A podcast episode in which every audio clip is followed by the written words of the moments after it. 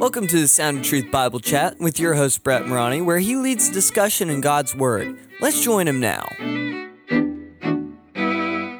So back to chapter 3. This is his moment. Well, go ahead. I was going to say chapter 3 is probably, of the 10 chapters, chapter 3 really hit me the most. It was probably a combination of 3 and 4 where it hits me the most. Where the burning bush and the call. The call, because Moses' response, is it Moses' or just Moses? Moses' response, or Moses'. However you want to say it.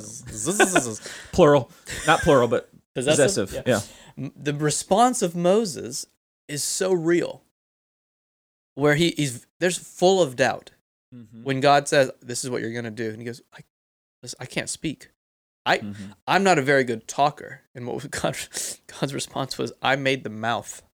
I made the tongue. I think maybe depending on the different books you have or translations. Mine originally said mouth. I was reading in the NLT. I think in New King James, it might say, I've created the tongue. Mm-hmm. Moses is like, I can't talk. I'm not a good speaker. He's like, I made the mouth. I made the tongue. I can make this happen.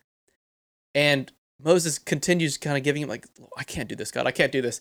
And I think God gets mad. Yeah, it said God got angry. His anger burned against him. But what did God do in his anger? Fine, I'm going to give you Aaron. Yeah. Your brother's on his way. Even in his anger, God was, almost condescending. You've used this word before. Condescending to meet Moses where he was at, to say, listen, I've called you for this. I know you can do this, but because I know where you're at, I'm still sending you a helper. Right. I'm going to send Aaron, and he'll help you out. Yeah. Eventually, you're not even going to need Aaron, because I feel like later on he doesn't need Aaron to speak for him. Mm-hmm. But this is so, I think, like us, where there's a lot of doubt, where God knows, I have actually been, like you said, I have been making you for this moment. I've been creating you. I've been moving you to this moment. And now that it's come, I know you're ready, but you don't think you are. And now you're arguing with me over whether or not you can do it. Listen, you can do it. Right. In my power. Now, what's fascinating is, back, in his power, of course. Rewind 40 years, and Moses, when he killed the Egyptian who was mistreating the Hebrew, he thought he was trying to do it in his own strength. Oh, yeah. I can do this. I was raised in this household. It's obvious. This is so that I would be the deliverer. Mm-hmm. I can do this. Instead, he fled because he had to learn the lesson that he can't do it in his own strength, in his own wisdom. It has to be God's way and God's strength. Imagine Moses thinking he's doing all the right things. He's going to save his people.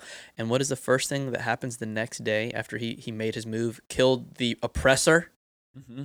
The same people he was trying to save turn on him and be like, what are you going to do? You're going to kill us like you killed that man? Right. Moses was like, I got to get out of here. You guys are going to wrap me out. I got to go. Yeah. So now he's prepared to be God's man. And it's fascinating. He was a shepherd. Isn't that cool? Oh, yeah. For 40 years, he's a shepherd in part of his preparation for shepherding God's people. Mm-hmm. If you're enjoying this podcast, please share it with your friends. Thanks. The music is by Canon and is used with permission. This podcast is copyrighted by Brett A. Moroni, 2021.